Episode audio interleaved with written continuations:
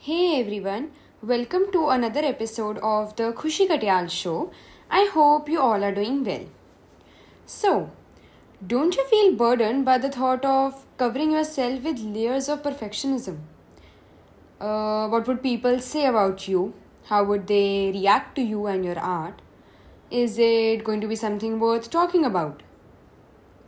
It seems to us as if every day is judgment day for us. Either you are in or you are out. Either people would accept you or reject you. You know, when we take on the burden of such thoughts as creatives, as professionals, and as people who want to be curious and who want to grow and learn, we often get stuck in limbo. Neither are we able to think about new ideas or, let's say, new projects, nor are we able to ship our existing projects in fear.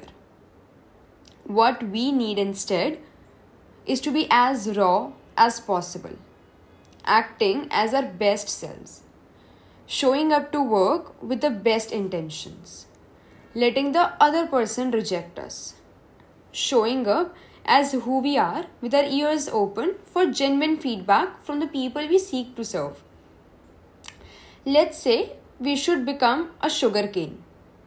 You know, when the sugarcane juice is made, how the layers of sugarcane are removed with knife so as to use the final sugarcane to make the juice.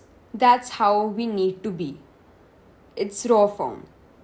It acting in our best selves. So we need to ship the work, close the task.